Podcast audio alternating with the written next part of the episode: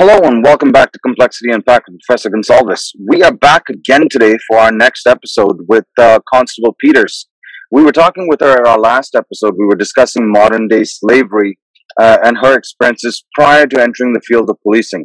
Today we're going to talk a little bit more about her experiences in police, her journey there, her decision to go with the R C M P, uh, and hopefully we can highlight some of her experiences that you might find have value. So this is part of our Profiles in Justice segment. It's available on my website at w w w dot n gonçalves dot c a. It's also available on my podcast, which is available on Spotify, Anchor, and Apple uh, under the title Complexity Unpacked, and the YouTube channel, which you're probably watching this on if you're seeing the video. Um, check it out. I have several great videos with former colleagues and friends uh, in the justice stream. My target audience, as always, is for my students primarily, but those interested in law enforcement generally, or the conversations that help inform our perspectives. Uh, today, we will uh, sit down with uh, Sharon, and we'll talk a little bit about her decision. So welcome back, Sharon. Thank you for being with me once again. Uh, I really appreciate your time. Yeah, my pleasure. Happy to be here. How is, uh, how is the cold snap in Alberta? How are you dealing with it? Because my dogs are not liking it. Yeah, we, I'm not liking it either. It was minus forty-two with wind chill this morning. So it's a little chilly. I'm glad to be inside. And we thought we had it bad. So this should come to a sh as a shock to some of my listeners that are international. I have been watching and seeing that I've got people listening from all over Europe and some in the Middle East and some in India. And uh, minus forty-two might seem scary, but here we are. In uh, I'm in Ontario, Canada, just outside of Toronto. Uh, and I'm speaking today with Constable Sharon Peters, who's in uh, Brooks, Alberta. Uh, mm-hmm. So, Sharon, you were a student of mine. You're a, a graduate of the college I teach at. Uh, yeah. I can't believe it's been almost twelve years. It's been twelve years yeah. since you were a graduate. I'm either been doing this a very long time or time just runs away. Um, how have you been? How's policing been? Yeah, no, it's great to be here, Neil. Um, I can't believe it's been twelve years. I didn't realize it'd been that long either. Wow. Uh, I'm doing well. Policing is ever-changing. It's exciting. It's challenging. It's frustrating. But honestly, I love my job. Best, best career choice. I'm so glad that I'm an R C M P officer and traveling across this great country of Canada. Um, I'm currently on my second posting. So right now, I am posted in Brooks, Alberta. And if any of your listeners watch on TikTok, we have a Safer Communities page. And you can see myself and a couple of my colleagues were on there doing videos all the time. Um, yeah, look up Safe Communities on TikTok and you'll find Corporal Josh Argue and myself, Constable Sharon Peters, and Miss Kendra Steven, who is our municipal employee. Uh, but I work with a great team now in community policing, and a big part of our job is education. Uh, my specific role right now is school resource officer. So I work here in high school, elementary schools, Uh, building relationship with youth of all ages, and I love it. It's been a really great change um, from general duty. So for those of you that don't know what general duty is, uh, general duty is when you call nine one one. It's the police officer that answers that call. That's going to come to your house or your emergency, wherever it is. Um, that's what I did in my first post. All right. Well, we'll unpack some of that, Sharon, shortly. I, uh, you know, I'd love to take some credit for your choice to be uh, in policing, but I don't know that that's fair. Um, you know, yeah. uh, tell me, uh, did you always want to be a Mountie? Why the Mounties? Why R C M P? How did you make that decision? I know you've had a full life prior to policing. Uh, you have uh, you were born in Africa. You grew up in Ontario. You went to university in the States, if I recall correctly. Yeah. You came back. You did uh, some more work. Uh, you gra you went to graduate school with uh, you know at the institution I teach at, and uh, then you began a policing career. So, mm-hmm. at what point did you realize the R C M P uh, was was the place you wanted, or how did you arrive at that? It's a great question, Neil. It was not on my radar, to be quite honest, until I went to South Asia with the International Justice Mission, and at that point, like I thought I was going to law school.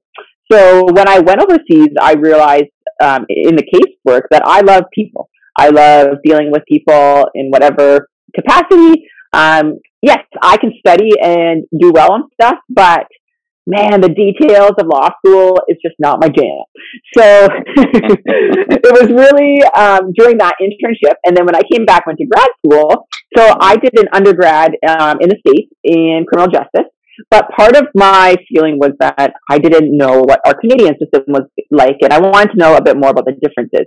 So that's actually when I got online and found Durham College and your program and signed up. I was still in India at the time. I actually came back three weeks before classes started.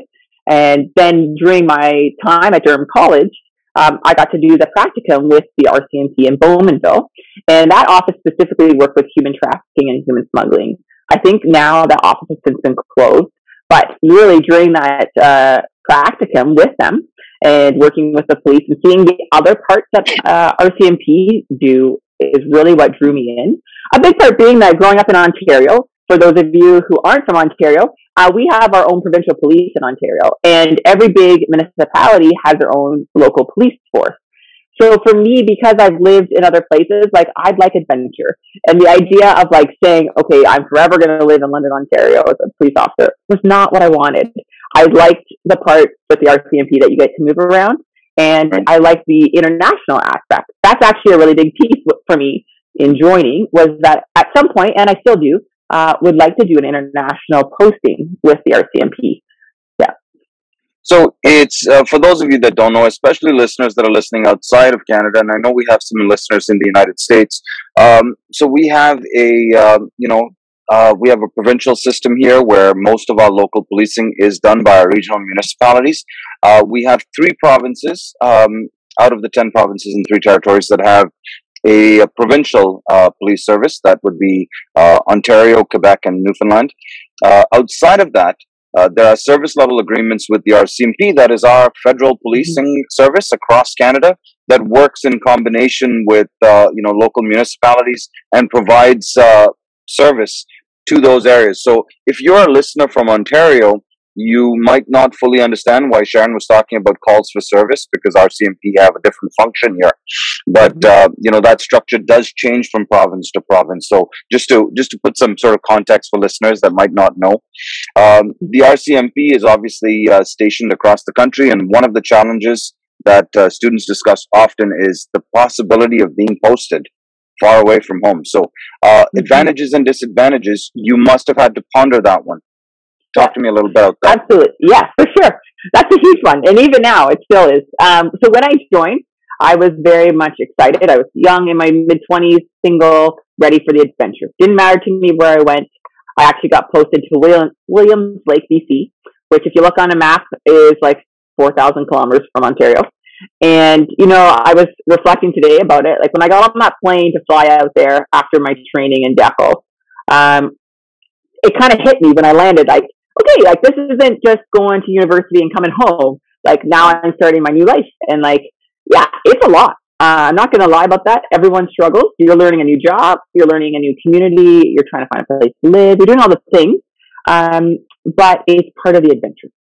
So for me, um, I saw more advantages than disadvantages. I also wanted to travel more of Canada and experience more outside of Ontario. That was a big piece. Um, but there are lots of people that join later in life. So I was one of the younger people in my troop. Uh, lots of people were married and had kids already.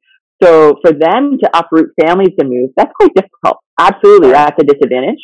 Um, but there is something you need to know. Like the R C M P is moving away from you need to move every two to three years.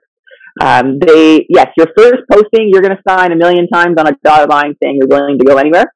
And you really need to be. So when they tell you in Depot, like, where your first posting is going to be, uh, shouldn't be a surprise that you may not like it. There's lots of communities um, that need to be uh, serviced by the R C M P, and it's hard to put experienced members in some of those places. Uh, general, the general feeling is the first post, for sure, it's kind of up to the R C M P, and then after that, you get a say. So then there's it's working with staffing and trying to um negotiate a little bit about like whatever your family circumstances are. If you have kids that have health issues or your spouse develops something and you need to be closer to a big hospital, um they will take that into accommodation. But, so flexibility yeah. and adaptability is key at the at the offset, and you kind of really yeah. want to have that uh you know be open to those possibilities. um All right, um, let me let me flip, because uh, one of the things I have done with this podcast is try to ask the difficult questions sometimes that people don't want to talk about, and so I'm going to put you on the spot here. Um, you have now been on uh, the R C M P since twenty thirteen, so you're coming up to almost ten years. Uh, we've heard a lot about the R C M P in the news. Some good, some not so good. Some of the things that I was talking about in class not very long ago when I was covering cases uh, was some systemic issues that created challenges for female officers within the service. You were aware of this prior to going in? Uh, I'm not sure if you were or not. Uh, mm-hmm. Talk to me a little bit about your experience, because at some point I am going to make the transition in this interview to women in policing. And you sound yeah. happy with the R C M P. So can you share with us your perspective on, uh, on you know, those things that we talk about in the news and uh, in classrooms? Yeah. Absolutely, yeah. Um, I came in with eyes wide open. Like, I had, there was already lawsuits and things um, in the works. So, yes, I learned a lot. I read a lot before joining. Um, I had, my dad had his friends ask him, why are you going to let her be a, a police officer? Like, the R C M P doesn't have a good reputation. Right. But, you know, like, from my experience, I have worked with phenomenal people. And right. I can only speak on a personal level. I have, mm-hmm. um, yeah, at work, I have not been sexually harassed. I have not yeah. felt unsafe. I have not had um, some of these terrible situations that a lot of women have experienced. Right. Um, a lot of those things that you're reading, yeah, those are real stories. Right. And my heart breaks for those women. Um, right. But I can speak to the fact that there are a lot, particularly men, right? Like, right. policing is still predominantly men, right? right. Uh, in my first posting going into Williams Lake, I think there was four females there, uh, right. about fifty, fifty members. So right.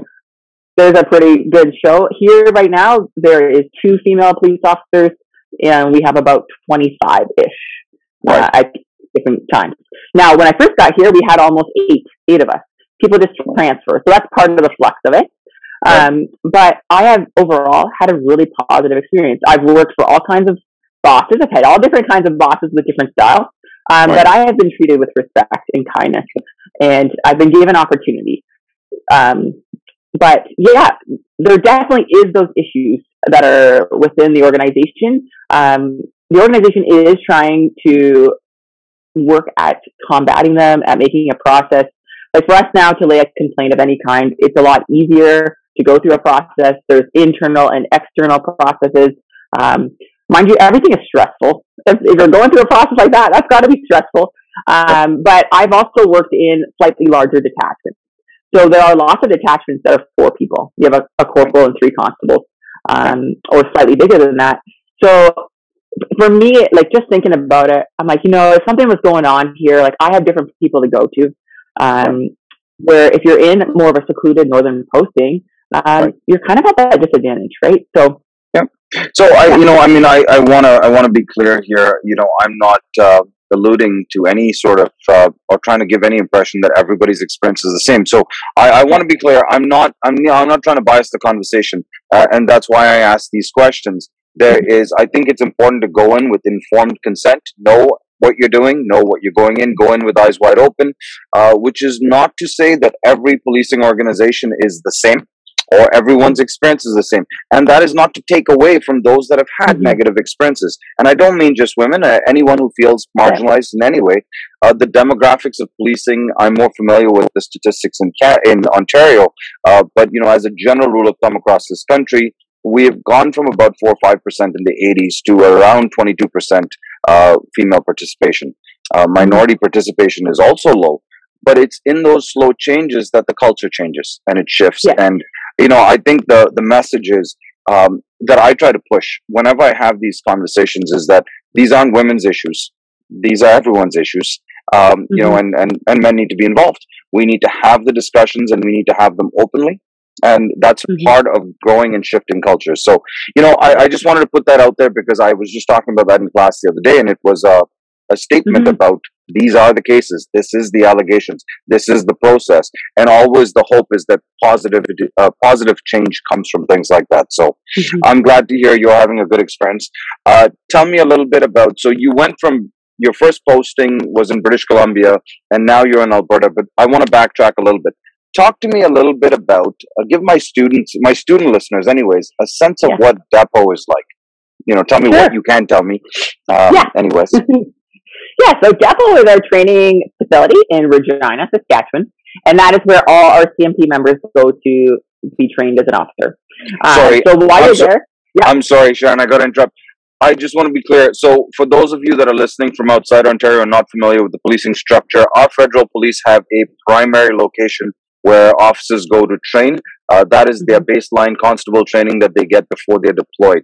If you are in a province, you're probably training at in Ontario with Ontario Police College, and then you do your local training with your local municipality. So that's why our staff that are hired for the R C M P fly out, uh, and they call it Depot. You can tell my listeners why, um, but it's in Saskatchewan, and that's their base. How long are you there? You just give us some give us some background. So. Sure. Yeah.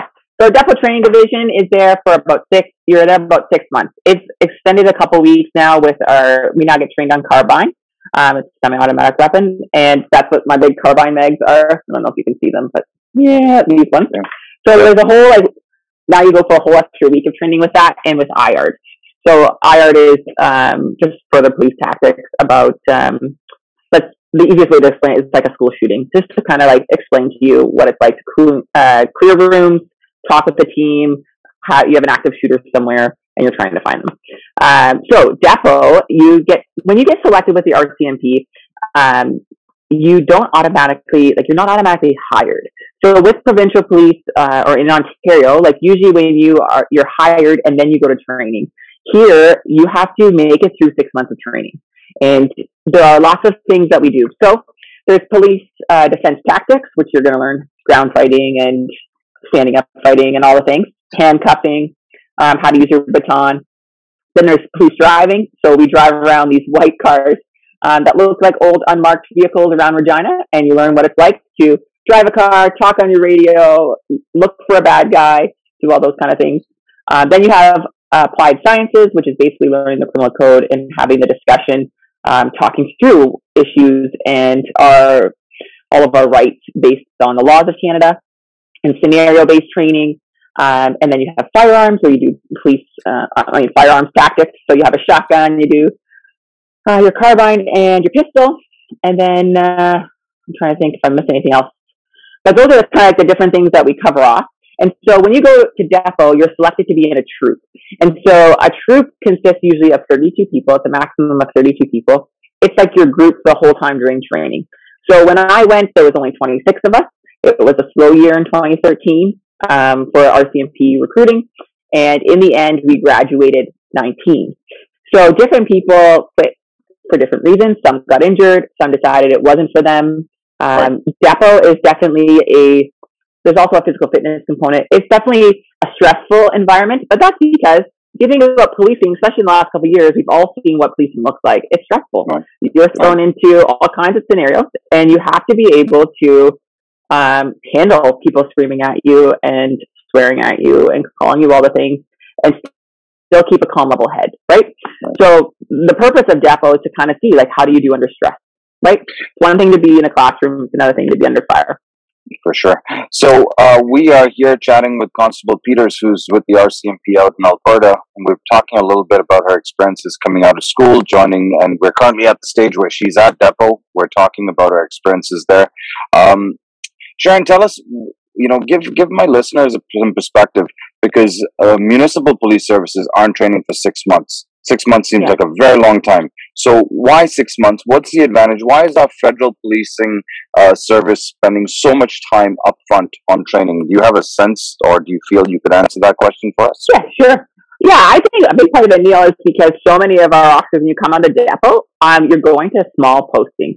So lots of my troop mates, like I went to a big detachment, but lots of people went to places that were like ten people maximum, and lots of times they were working on their own within the first six months they were there. So Depot is to try and give you as much information and skill set so that when you get out there you can do the job. Uh, now when we first get out of the Depot, you're with a trainer for another six months, right? So for us, we're almost a year of training, um, and there's all different benchmarks even out of Depot when you're with a trainer that you have to pass. Otherwise, if you don't pass, they extend you. Right? A big part of it being liability. If you can't do the job, or if you get scared, I mean, I am carrying a gun. So if I go to a call and I don't have police presence, or I am kind of hiding behind my vehicle and someone just grabs me, I could put a lot of other people in danger, right?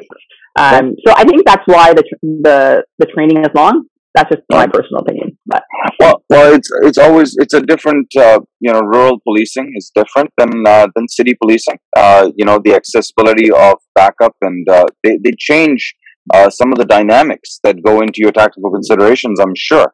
So yes, you know, um, do you feel well prepared after six months coming out? What was your sense? And I, I don't I'm not critiquing the training here. I'm asking perceptually. When you finished six months, did you stand there and go, "Yes, I'm ready," or were you sitting there going, "Okay, day one's coming"? You know, what, what, well, what's the feeling? Yeah, I mean, there's definitely a feeling of accomplishment once you get through all those benchmarks, because there's a lot of benchmarks. And I mean, graduation day when they hand you your badge, like I was so pumped, and I yeah, I was pretty proud. Now, when I landed and got to my posting, I'm like, "Oh man, like it's no longer," because we would do timeout. I got asked a question. There's no timeouts in real life policing. And the detachments that I went to, um, like, it's a busy spot. And we had a lot of um, high-risk calls. Like, my seventh shift, I, call, I pulled my gun and thought I was going to shoot a person. And so I remember in that moment going, like, okay, like, all my training, here we go. And we just, we did the whole thing. And afterwards, like, my partner and I, like, we talked through for hours what that, what that feeling was like. I mean, we didn't end up shooting anyone. We got them in custody. It all was de-escalated, um, but there are members who go through their whole policing careers and never pull their gun. Sure, and, and so, that's not necessarily a bad thing, right? We're we're no, okay with not. that. It, yeah, if yeah. you can get through a whole policing career without pulling your weapon, that's that's not a bad thing. Uh, no, you know, it's, it's uh, although you had a great suggestion earlier, if only the police were able to call timeout and ask a question, uh, that might be helpful, uh, sort of, you know, calm nerves down. It might be a great de-escalation tactic if we can get everybody else on board. Um, but uh, I'm, I'm being utopian and, you know, you're right. It's, it's happening in real time, right? It's unfolding mm-hmm. in real time. And a lot of the conversations we have in, in post-secondary, uh, and I am a person that's very open to being critical when there's something to be critical about. But I'm also very big on saying when things unfold very quickly, uh, your decision making is rapid, and the rest of us in the public, we have we have days and months to play armchair quarterback the next day and sort of go, well, she should have yeah. done this. Um, yeah, that, you know. So I, I, you know, I commend you for that. And uh, uh, but out there, I'm I'm recognizing that there's two sides to every conversation, right? Uh, so your your first post, you you graduate, you're feeling accomplished. You've got a, a tin, and I know we don't wear it up on our on our uniforms like they do in other countries. So that's in yeah. your wallet, but. Uh, You know, and uh, just so you know, everyone earlier, she was talking about, this is my magazine. For those of you watching the video, she was pointing. She's in full uniform. Uh, she's not yeah. walking around showing me what uh, weapons she has and magazines she has. She's in uniform. She's working. Uh, but for those of you listening on the podcast, she was just pointing to some of the, uh, the equipment that she's carrying. Um, all right, Sharon. So your first post is British Columbia, which by mm-hmm. all by all accounts, beautiful province. But yeah. where in British Columbia you stationed, because you're not sitting on the harbor at uh, at Vancouver Island. Uh, no. Tell us about your time in B C. Yeah. So Williams Lake is a community um, that is about six hours north of Vancouver, kind of central B C. And it's primarily like a logging town. Um, and there's lots of other things. But basically, we are surrounded by seven First Nations reserves as well. So you have like different populations. Um, with different experiences. Now, one of the big things for me, um, coming from Ontario uh, in history, like we didn't learn a ton about Indigenous culture. And so even just within this last year, um, with all the residential school grave sites coming out, um, like my posting in Williams Lake had one of the last residential schools that closed. So Saint Joseph's Mission School was there. And honestly, it was during my posting that I got to know some of the survivors of the residential school. Um, and hear their stories. And it really opened up my eyes to a whole lot of things. Um, we deal with a, a lot of different uh, chronic issues um, and a lot of violent things. And part of that, uh, part of my learning um, was from elders and from some of uh, the Indigenous members that I actually worked with um, who taught me things about their culture, about family, about history. And I learned um, a lot of like the policing things that we responded to came from trauma. And no, so, just, uh, just to interject, sorry, Sharon, just uh, I'm hearing this a lot more and more from my students uh, about, you know, the, the lack of content and depth of content that they provide in elementary and secondary schools. And uh, I've made an active effort to try and sort of point to some things. But really, uh, there's a lot of great Indigenous literature out there. Uh, there's a lot mm-hmm. of great literature out there that I isn't read and covered by a lot of people that I strongly recommend. Uh, the Indian Act Explained is is a worthwhile read, and you know, sort of yes. taking the time to understand the things uh, and the pieces of legislation that manage the affairs between the government of Canada and the Indigenous peoples uh, is an important place to start. Um, mm-hmm. The residential school conversation is not the only um, is not the only area of focus, and to believe it was almost diminishes many of the other experiences. So I'm strongly encouraging, if you're listening to this, uh, when you're done listening to this podcast or watching this video, find a book. There's uh, some great books out there that give you a sense of what that experience was like. So let's uh, let's get back to Sharon, because you know I, I value your time. Um, I'm trying to do the in-betweens, because at the end of the day, this whole show is about you know broadening our horizons and talking about complex things. So you know you'll have to forgive the constant plugging of books, but you know, it's no, what I great. do. So yeah, not a problem at all. So British Columbia, you're in. Um, so you're you're having to work now. Tell us, is there a certain amount of interdepartmental cooperation that you have to work around because you're working with Indigenous people and police services, or how is your policing unit structured? So we in Williams Lake had an actual Indigenous uh, policing like team. So we had a corporal and three constables who were each assigned to a couple of the different um community, and they were liaison people building relationship with police. Um we didn't have any like uh Indigenous police forces that I worked with, so R C M P patrolled and did all of the work on those lands, um in agreement, like they had some sort of agreement with the bands, sure. right?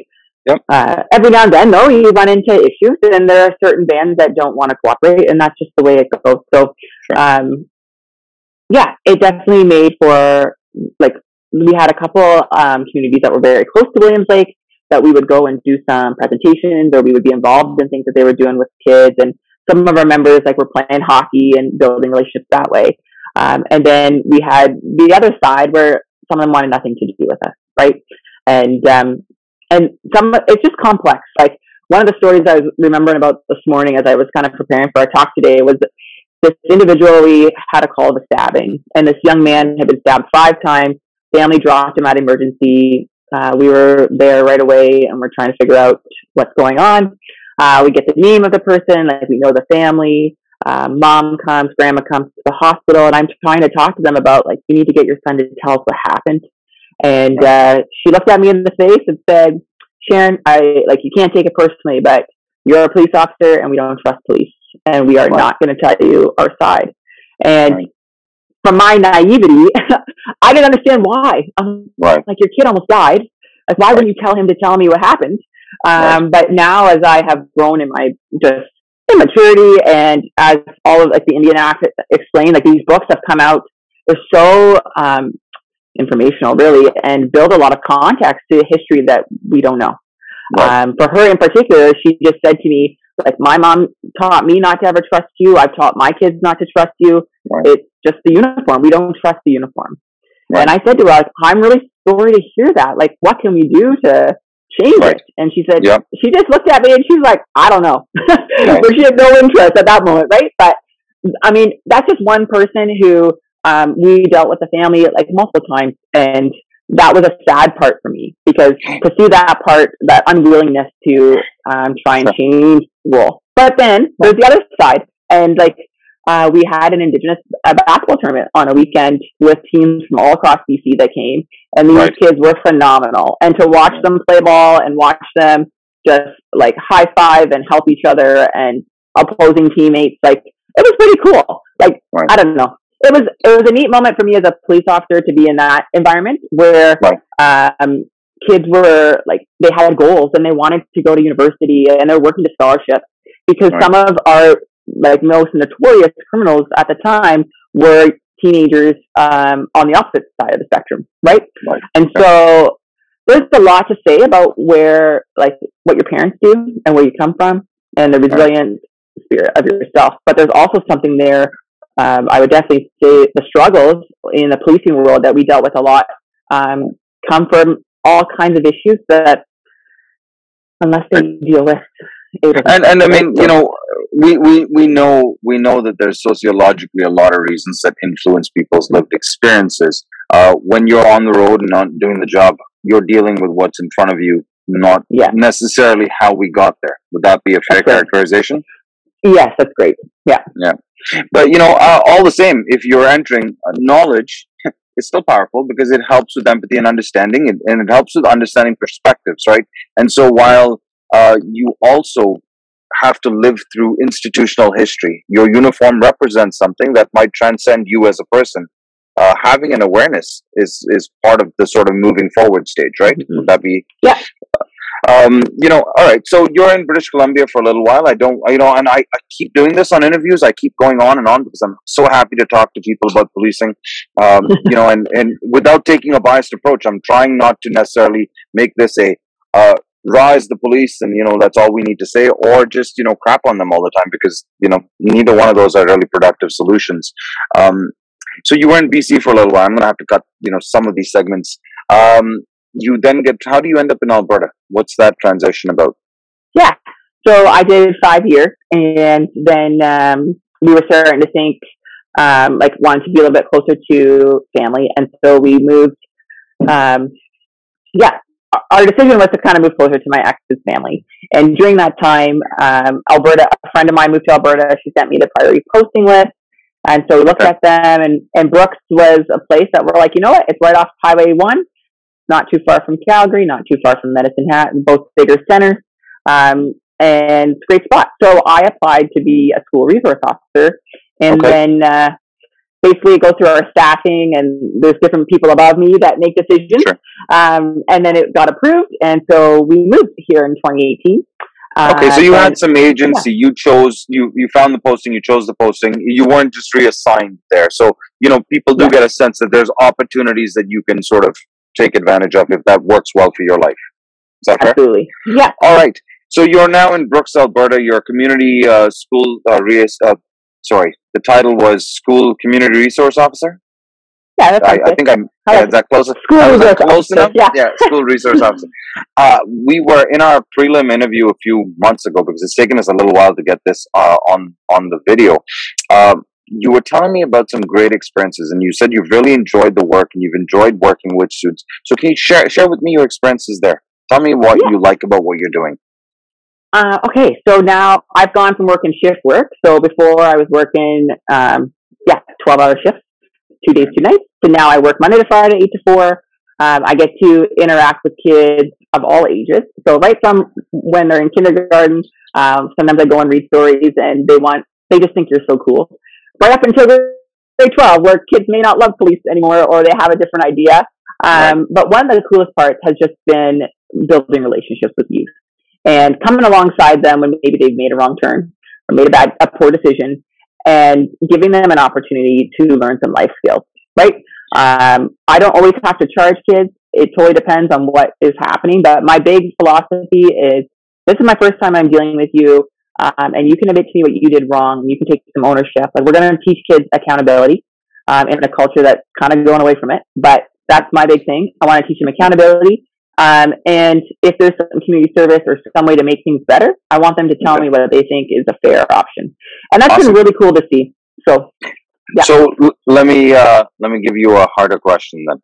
Uh, sure. there, there's some discussion uh, widely out there um, that is is. The place for a police officer in a school, is that an appropriate place? Because you're having young people having potentially negative interactions with law enforcement early on. Does that shape and change their views? Do you, what do you say to people that say, you know, really, do we need police officers in our schools? What would you say to that? I think for me personally, absolutely. I didn't grow up in a school that had a school resource officer. So the first time I ever dealt with one, I believe, was like when my friend got pulled over. Um, For me here in Brooks, Brooks is a really multinational, like multicultural community, and we have a ton of people that come from all over the world uh, to work. And so most of them come from countries that don't have a familiar relationship with police or friendly relationship, right? So okay. a big part of my role is to get students um, to trust police, to not be scared of us, um, okay. and so that we are someone in the community that when they see us, they come and ask for help rather than hide. right? Uh, so we're trying to move away from this. So uh, are you trying to share with my listeners that perhaps some of the predominant views of the police officer enforcing standards in a school yeah. is, is rather myopic and not covering the whole range of things you do there? Yeah, one hundred percent. Yeah. Okay. Weird. Yeah. I'm not there to like enforce law. I'm there to teach kids safe. There okay. you go. There you go. Because you know, uh, it's often it's often discussed along the same lines of, you know, now we got metal detectors in schools, and some U S schools and some city schools, and now we got cops in there, and uh, you know, there there's more than that. The conversation yeah. is slightly wider than that, right? And uh, so. What are the positive sides of um, interacting in a multicultural community? Because let's be honest, not everyone's global experience with policing is positive, and in a lot of cases, in a lot of places, rightfully so. So how do we bridge those gaps in a multicultural sort of uh, environment? It honestly, it takes time, and it takes uh, face-to-face interaction, and it takes, uh, yeah, sometimes it's like when they do get in trouble and realizing like, I mean, I don't introduce myself as Constable Peters very often. It's Sharon. Like, I try to get on a first name basis with kids so that just to try and bring them back down, right? Like, I'm just another human being doing a job. And one of the things with high school, especially, is like I go into the law legal studies classes and we hammer out issues and we talk about the hard things. And I try and share with them my experience as a police officer and what it's like. And I also ask them, like, what their concerns are. And we discuss things like in Brooks. Oh, you had a negative interaction with somebody on the weekend. Tell me what happened. So I'm just another person um, now. Like, what we're trying to do here in Brooks anyways is just to have um, another safe adult that they can come to. If things are hard at home, um, if they're unsafe at home, I've had counselors call me and ask me to come to their office to speak with a student. Um, so almost like a resource in the community who's an officer. I think that was like covered in your title, yeah. right? yeah, yeah, fair enough.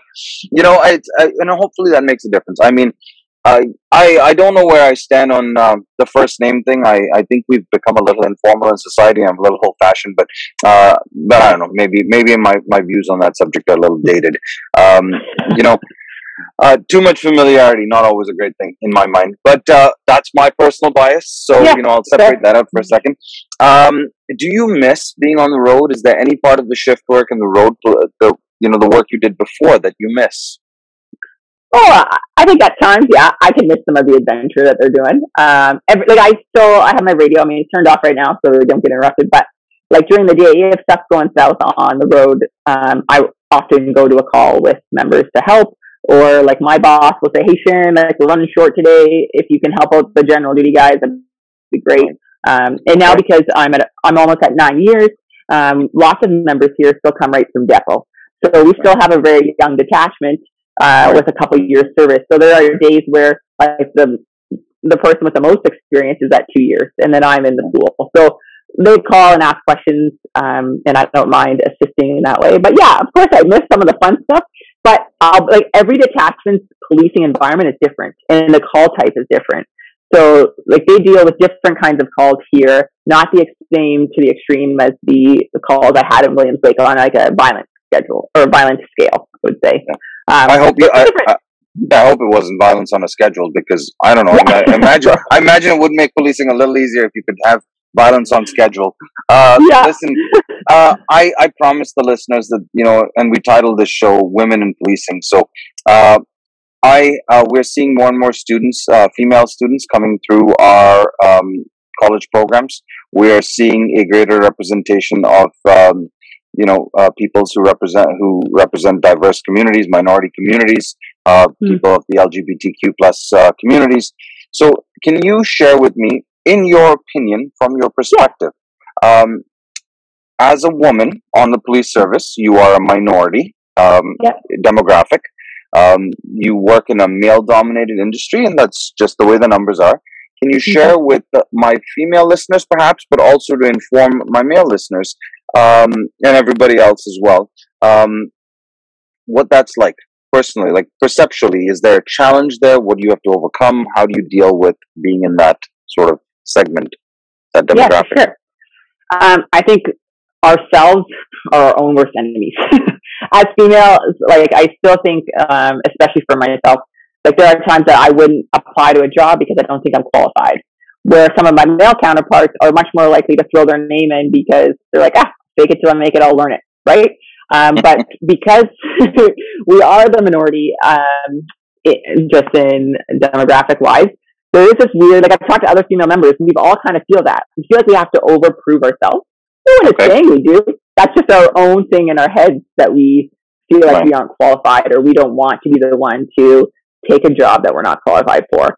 Meanwhile, um, when I tell like my some of my guy friends at work, they're like, "What are you talking about? You do great at that!" Like, they're telling me the opposite. So it's yeah, it's an interesting place to be. We definitely like. I hope to see a lot more um, minority groups come through the ranks. Um, policing is changing all the time, and we need that background and experience from all the different demographics. Um, do you think? Do you yeah. think that? Um, Do you think it's uh, a useful goal to have a completely representational police service? that is, you know, like what's our Canadian population, say fifty-one percent women, uh, you know, cl- pretty close. Um, we have, uh, you know, somewhere in the vicinity of uh, sixteen percent minority population. Like, it, are you looking, do you think it's an ideal goal? Is it a realistic goal to have actual population representation? I don't think so. I don't think it is realistic. Um, Tell me why. I think, well, I think well, the biggest thing, one thing for me, um, I have a son. Before I had him, uh, I was very career-minded, and like I just wanted to work and do my dreams. And when I had my son, my life and my focus changed. And okay. that's where like um, lots of women in policing are in high positions and doing great things. But for me, in these next few years, like I really want to focus on being a mom and being present with my kiddo. So that's also partly why right now for me, like Monday to Friday, eight to four is perfect schedule because I can take him to daycare and make sure he starts school. Like we can do all the things and I'm not missing out on his life. Um, now, mind you, lots of people have good partner balance and they're able to do all those things and their partners are able to assist with childcare. Um, I'm currently a single mom, so it's a difficult one. So it kind of depends on where you are in life. One of the cool things with R C M P though, I will say for women out there that want to be a police officer, I mean, the benefits as far as like your maternity leave, like I was paid ninety-three percent of my wage for the year I was off. It, it is the best thing in any police force. Like I once talked to a recruiter from Calgary and he said, if you're going to have any more kids, stay with the R C M P because we only pay you fifty percent while you're off. But right. they encourage family. They do. Like that's part of um, one of the benefits of policing. But our brains change too, right? Like I went from being super like career focused and driven. Um, right. And while I still have ideas, um, now my kiddo is kind of my focus. And so I work to live more than live to work, I guess. Um, so, you know, but everybody's different. Right. But these gender issues, they're, they're, they're complicated ones, right? And uh, in, in that, from a sociological level, we can sit and discuss the double shift and we can discuss mm-hmm. all of the factors that influence our lived experience. Some of it, though, is part and parcel of a culture and tradition. We do see disproportionate female representation in some fields over others. That yeah. seems to be a trend that you can't wave your finger at and change overnight. But perhaps there are some women listening to this that might take mm-hmm. offense to what you said, because perhaps yeah, they might. perhaps yeah. they, they're, they're hearing that being a, a mother removes your focus from policing, but you're still on the job. And that's taking away from, from perhaps women that make a different choice. There's something right. for everybody. Is that what you're really yeah, getting is. at? Yeah, there is. That's what I mean. But I guess I'm getting at the fact that there's flexibility in policing. So, like, there are so many different avenues. There's so many jobs that you wouldn't even know that are necessarily police-focused. Like, right. um, yeah. I totally get what you're saying, and I hope I didn't offend any women. Like, there is a ton of cool stuff you can do, and it, it just depends on where you are in your stage of life, right? Sure. Um, yeah, we can get we can debate it that all day, but you know. no, I, but you know, I think the point I'm sort of get, trying to uh, to highlight or get at or or or get in a, a position on is people are different, and people have different life circumstances, and there is an opportunity. And I'm trying to prevent people, from, at least my students, those in my sphere yeah. of influence, from shutting down a door to themselves without looking at all the possibilities. Because you might choose never to have kids, and that's a perfectly viable choice. Mm-hmm. And if you do that, you might want to do certain types of work, and that's a perfectly mm-hmm. viable choice for you. But you don't need to limit yourself in policing, is what I'm hearing you say. one hundred percent. You have aspirations to have a family for him, you know? Yeah. And there are stages and, and you know, early. Um, I think you have, it's not just women. I said, you know, you might find those that are offended by your comment. But I mean, equally, we've heard the other, uh, we've heard a more sexist argument made that, uh, you know, men belong in this job because we're not distracted. And I've often reminded people that, you know, we're often not distracted because we don't go through childbirth and we don't take maternity leave. And, you know, and, and those are some cultural things that we've just carried over. It's given Absolutely. Us, right? So, um, any other thoughts you want to share with, um, you know, my female students coming in? We are doing more uh, to recruit women. And uh, interestingly enough, that doesn't always get a great reaction from the male students. Right. Interesting. Yeah. Yeah. So uh, here's here's a, a contentious one for you. And, uh, you know, I've always said, if you look at a recruiting poster, you see all of the ethnic minorities and women on there. And people say, well, why aren't we on there if I'm if I happen to be male or white? And I go, what? Well, because I don't have to advertise to you. Yeah. You're going to apply anyways. It's not that you don't have a space. It's that I don't have to put my marketing dollars on, you know, recruiting you. Uh, today, we're seeing a lot of women's symposiums for students. We're doing women yeah. in policing events. Do you think that has a negative impact? Because I see some of the negative comments from my male students. What, what would you say yeah. if you heard uh, a young person in your job come to you and go, so there's sixteen women in policing symposiums. Where's the men in symposium, you know, men in policing symposium? What would you say to a student that had that attitude or that mindset? Yeah. That's a really good question, because I'm planning a women in policing symposium. So here we go. uh, what would I say to them? I mean, I would say, you know, if you're having a hard time already with the fact that I want to recruit more women, then maybe we need to think about what you think your job actually is. And if you're going into a mindset thinking that uh, women don't belong in the police force, well, I'm sorry, but that is not the case. Um, Every gender, every whatever, everyone has a place in policing. Um, I have worked with people from all backgrounds, and some of the best are the ones that uh, communication skills, right? Like you learned how to verbal judo. Um, yeah, that individual student, I might kind of laugh a little bit, to be honest, and then ask them, well, like, why, why, why do you feel so strongly that way? Like, you know that you can be a police officer. Um, no one's ever told you you can't. Women for a long time were told they weren't allowed. And so we want, uh, especially here, so for me specifically here in Brooks, um, we are doing one specifically with our high school kids. Uh, we're going to target sixteen to twenty-four. And because I want females from different backgrounds um, to know that it's an option for them. Lots of them, uh, even when we talk about it in legal studies, they say to me, well, like my parents, there's no way they'd let me be a police officer, right? So we're trying to break down some stereotypes that people grow up with and biases and whatnot. Um, and also, like I spoke to a student last week who, you know, we discussed different ways she can talk with her parents about uh, applying to the R C M P and what that means. Some people are just scared, right? But yeah. that individual young man, I am, I, I would take me back a little bit, to be honest. And then I just yeah. say, well, you're welcome to attend if you really want to, but like, there's right. a lot of information out there. You've always known you can apply. Um, right. I can get you set up with a male, like, police officer. If he's happy to take you on a ride along, like, we'll get you set up. Just let me know. So, you know, I it's funny. Uh, it wasn't a hypothetical question, right? I've been asked that question many times. Um, I've been at career events where I've had people ask me um, questions like, why do you focus on this? And why are you focusing on that? My answer, I usually come back to a marketing answer. For me, it, it's the most logical answer. I'm like, look at the statistics. The statistics will tell you that we're not having trouble hiring from certain segments. So you're not going to spend your marketing dollars and recruiting dollars because they're coming anyways. I, I think, uh, you know, I've made the point. The average age, I don't know what it is for the R C M P, but in Ontario, uh, a municipal police officer coming out of Elmer, Ontario, O P C, Ontario Police College. I keep using these terms and forgetting we have people that are not in Ontario. Uh, the average age is twenty-seven, right? Okay. And we're yep. so uh, I don't know how that compares against the R C M P. Do you know what your stats on average starting age is? I don't know what average starting is, but I mean, in my troop when I went through, the youngest was eighteen, the oldest was forty-six, and yeah. I would say I was on the younger side, and most of the people in my troop were in their thirties. So let me ask you this: at the risk of You know, uh, I'm I'm going to ask a question now, and I'm going to be uh, somebody's going to think I'm a, I'm an ageist. Um, but given given the day and age in the society, how challenging is it for an eighteen-year-old to be a police officer? We have an aging population in this country, so an eighteen-year-old is well off the average. Um, mm-hmm. You know, you're dealing in policing with complex problems. uh, what age and life experience, you know, is, is there really an age and life experience at which you're better equipped? But really, how challenging is this at eighteen? Um, I would say, like, for me, I joined at twenty-six.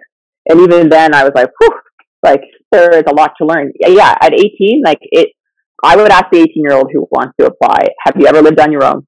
Do you know how to pay a bill? Um, what kind of things have you experienced in your life? Um, some eighteen-year-olds have gone through a lot. They haven't lived at home for years, and they've had to be, like, kind of their own guide through things. But to, like, think about the fact, like, if you've never, have you ever seen a dead body besides being at a funeral? Right. And how are you going to react in that moment? And how are you going to, one, do your policing job, and then two, counsel a family who may just be coming home or may have just found someone deceased, right? Like, it's difficult. It doesn't matter what age you are to do those things. Right. Um, and and remember, let's be real, that I think that's a challenge at any age, because the yeah. vast majority of people haven't seen dead bodies, right? And the yeah. vast majority of people have, have, or have, they've seen them after, you know, they have been well taken care of by an undertaker. So that is not a common experience. But I mean, I think we are seeing, um, you know, statistically speaking, children are remaining in a stage of childhood in longer than eighteen, yeah. socially speaking. Yeah. They're living at home longer. Um, And while that's not, well, I understand the factors around housing and everything else, it does have an impact on your ability to relate to people if you have come straight from your parents' home to a life in policing, I would imagine. It is, yes. Yeah, we, we notice a huge difference. Like, I've noticed just in the past few years, um, dealing with lots of different cadets who've come from all different walks of life.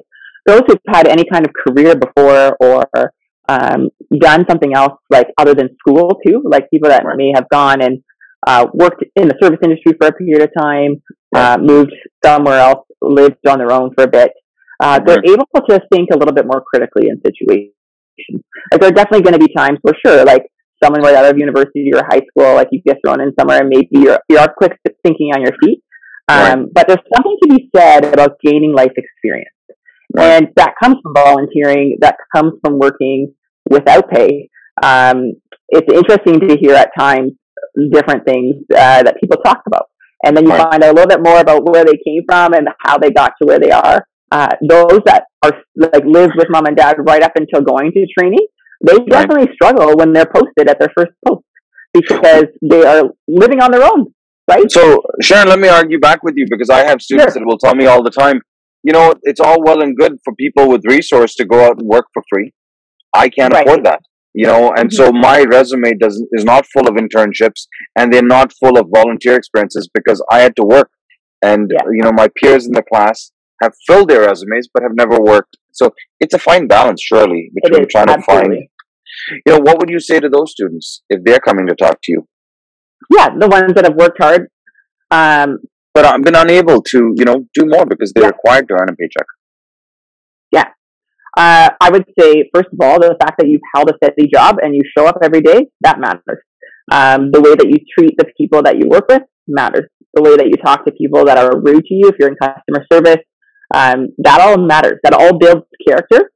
It all um, builds life skills. And so, yeah, if you're coming from an environment, uh, especially in Ontario with the pricing, or Vancouver, um, I understand why people are living at home. I totally get that dynamic.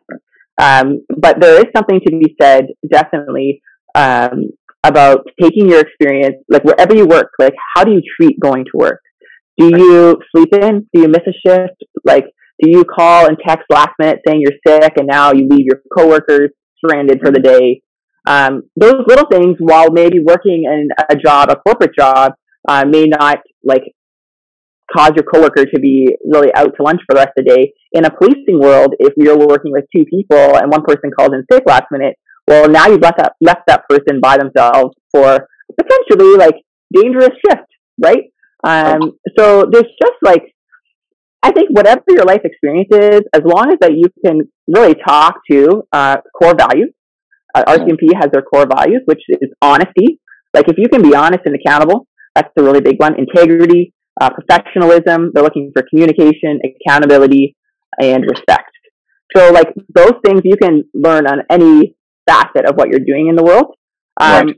So don't write yourself off if you're not able to be volunteering. Right. Absolutely. You can you can explain that in an interview. It's just right. showing, like, well, if my coworker, like, say so-and-so had surgery, like, I'm going right. to cook dinner and take it to them. Like, how am I serving people that I'm in contact with every day? how do I go above and beyond with my boss?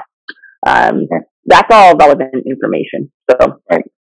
So, you know, it's, uh, and, and obviously you and I could probably sit and discuss this until, you know, the cows come home. Uh, but yeah. I don't know if, you know if that's an expression anyone uses anymore, but uh, I'm dating, again, I'm dating myself.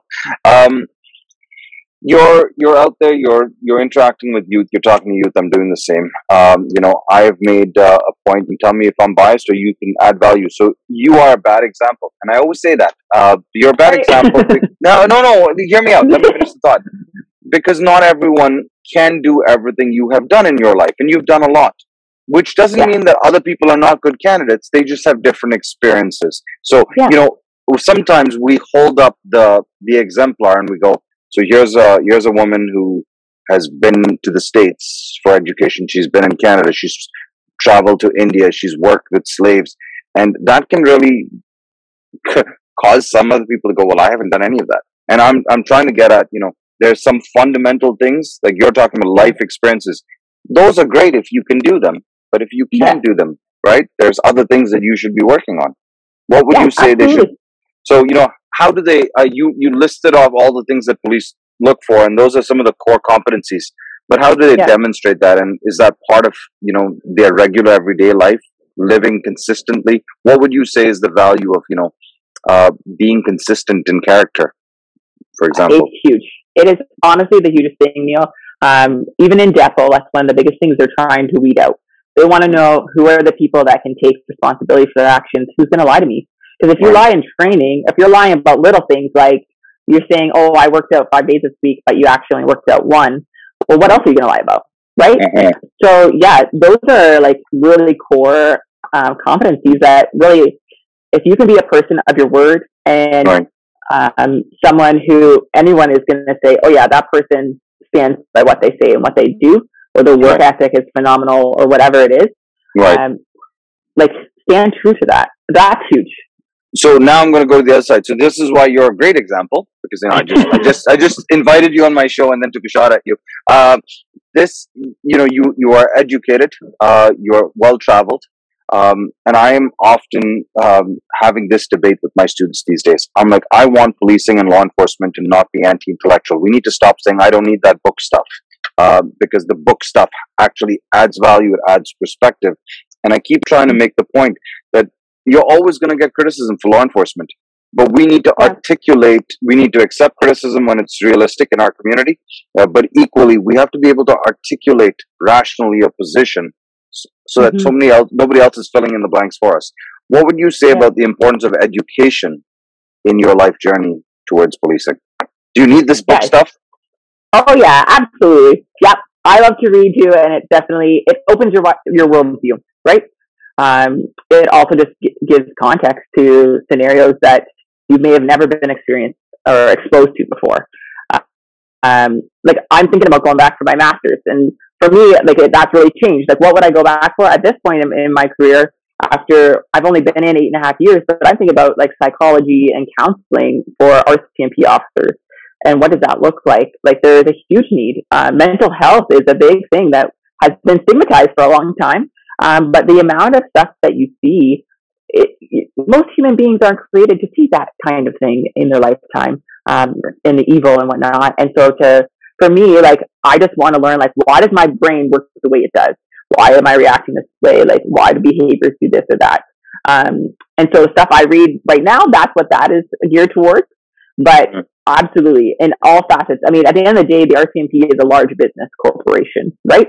And so by the time you go through the ranks and you promote, um, you're more managing people than actually dealing with like law and criminal activities per se, right? Fine. So there's lots of learning to be done at all times. And there's a lot of places, like that's where you see kind of people kind of like start to separate a little bit. Those that want to learn more and grow, um, continue education and, um, and do the things to promote.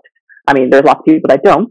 Uh, and their skill sets are a little different, but for me personally, education is key on on lifelong learning is a good thing. You know, yeah, it it gives you a platform. You know, I I, I will leave it at uh, there's a quote from a friend of mine who is a long-standing chief. He's retired now uh, in Ontario, And he, I think you would have known him uh, while you were at school, but I don't remember. I won't mention his name in case he doesn't want me to. Uh, but he, he once said to me while we were sitting over a coffee, um, and he said, you know, I know cops with thirty years experience, and then I know other cops with one year of experience thirty times over. They haven't grown. Yeah. And, you know, uh, that's a choice you make. And, you know, I, I've sort of kept trying to push this conversation around, let's be informed, let's be articulate, mm-hmm. let's express ourselves with, you know, fact. Uh, because at the end of the day, there is a lot of opinions out there about law enforcement, but generally it's a small segment that give the larger majority a terrible name. Mm-hmm. And uh, I think that the, the larger majority need to speak up and, and speak often mm-hmm. and speak articulately and not yeah. just say, well, because I'm a cop. And that's a terrible answer. That's a terrible, it you know, yeah. it's not a good argument. All right, Sharon, I've taken up a lot of your time. I'm going to wrap it up here, but I'm going to give you the last word. Uh, what advice would you give to my students that are presently in post-secondary were aspiring to be police officers? What advice would you give them? Perhaps something we haven't covered that you would leave them with. Yeah. Uh, my advice would be figure out your why. Why you want to be a police officer. What has inspired you? Like that intrinsic value we talked about earlier. Um, it will push you through the really hard days. Uh, policing is one of the ever-changing, most exciting careers, and also one of the most frustrating. And like you said, one wrong move, um, and your reputation can be completely garnished, right? Like, so at the end of the day, figure out why you want to be a police officer, figure out um, what your purpose is going to be, and know that there are so many niches. So if you have a specific skill set, um, or if you have a specific goal, um, sure. policing needs it in all things. Like, you just look at, even after the last ten years, like since I was in your class, Neil, now you're doing this stuff online. And with podcasts and all this kind of thing, right? Um, so policing itself, like the internet is really an untouched world right now in policing. Like, we are just starting to kind of grasp that side of things. But it's the generation that's coming up now that has grown up with the internet uh, that really knows how to navigate and fight crime there right. too. Um, so really there's, it's find your why, uh, make sure that you stay true to yourself and that you have an anchor Uh, and some good work-life balance. Um, you got to keep yourself healthy. Uh, one of my friends, he says it's a career, not a crusade. So in the first few years, when you're on the job, you're really excited and you want to work all the time.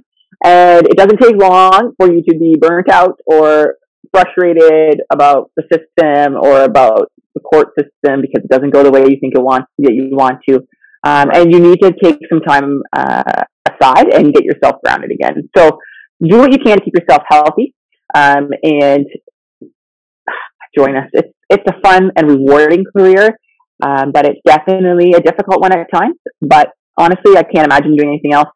And we need some good, solid human beings who are truth tellers. Please be truthful and think before you speak, and be kind. Because honestly, um, like really, like it's anti-bullying day today, but kindness is changing the face of policing. And we're really seeing ourselves going into more of a role of community engagement um, and communicators. We call it verbal judo artists. Okay, you got to be a verbal judo artist uh, because de-escalation with uh, verbal skills is probably the best way that you're not going to get into a fight. So, all right. Um, so I, th- I think Sharon's saying manage the things that are in your control and uh, don't burn yourself out on things that are not in your control. Uh, and that was. Uh, I, I really reduced your answer there, but uh, a lot of key points there. Sharon, if you want to send me some of those links uh, to social media accounts you were referencing earlier, you were telling my students, I'll put that in the description of this video uh, as well as in the description of the podcast. So if you're looking at the full description of the podcast, you should see uh, Sharon's links in there. Sharon, thank you very much uh, for being on Complexity Unpacked, where we're trying to have conversations that are open and honest, and uh, we're trying to put a face behind the badge and a face behind the vest. And I appreciate your time very much. I hope you'll come back and talk to me about something else again. Sure, love to. Thanks so much for having me, Neil. All right, everyone. So that was uh, Sharon Forbes, Constable for. Uh, sir, I'm sorry, that was uh, old. That's okay. That's okay. Constable Peters, um, Constable Peters, uh, out in Alberta, and she's with the R C M P. I'm sure she would like you to take a look at the R C M P and consider them a viable option for your policing choices. Uh, or if you found that this podcast tells you maybe policing is not for you, then spend a little bit more time reading and figuring it out. Find your why. That was her message. Um, Listen to my previous episode with her that I did. It was a great episode. We were talking about modern uh, slavery in a modern context. And this was a segment talking about her journey into policing. So once again, I appreciate your support. Thank you. Make sure you follow me on Instagram at, at Professor Gonçalves, hashtag Canine Professor, um, all things uh, related to my love of dogs. And, uh, you know, stay tuned for new episodes. Thank you and have a good one.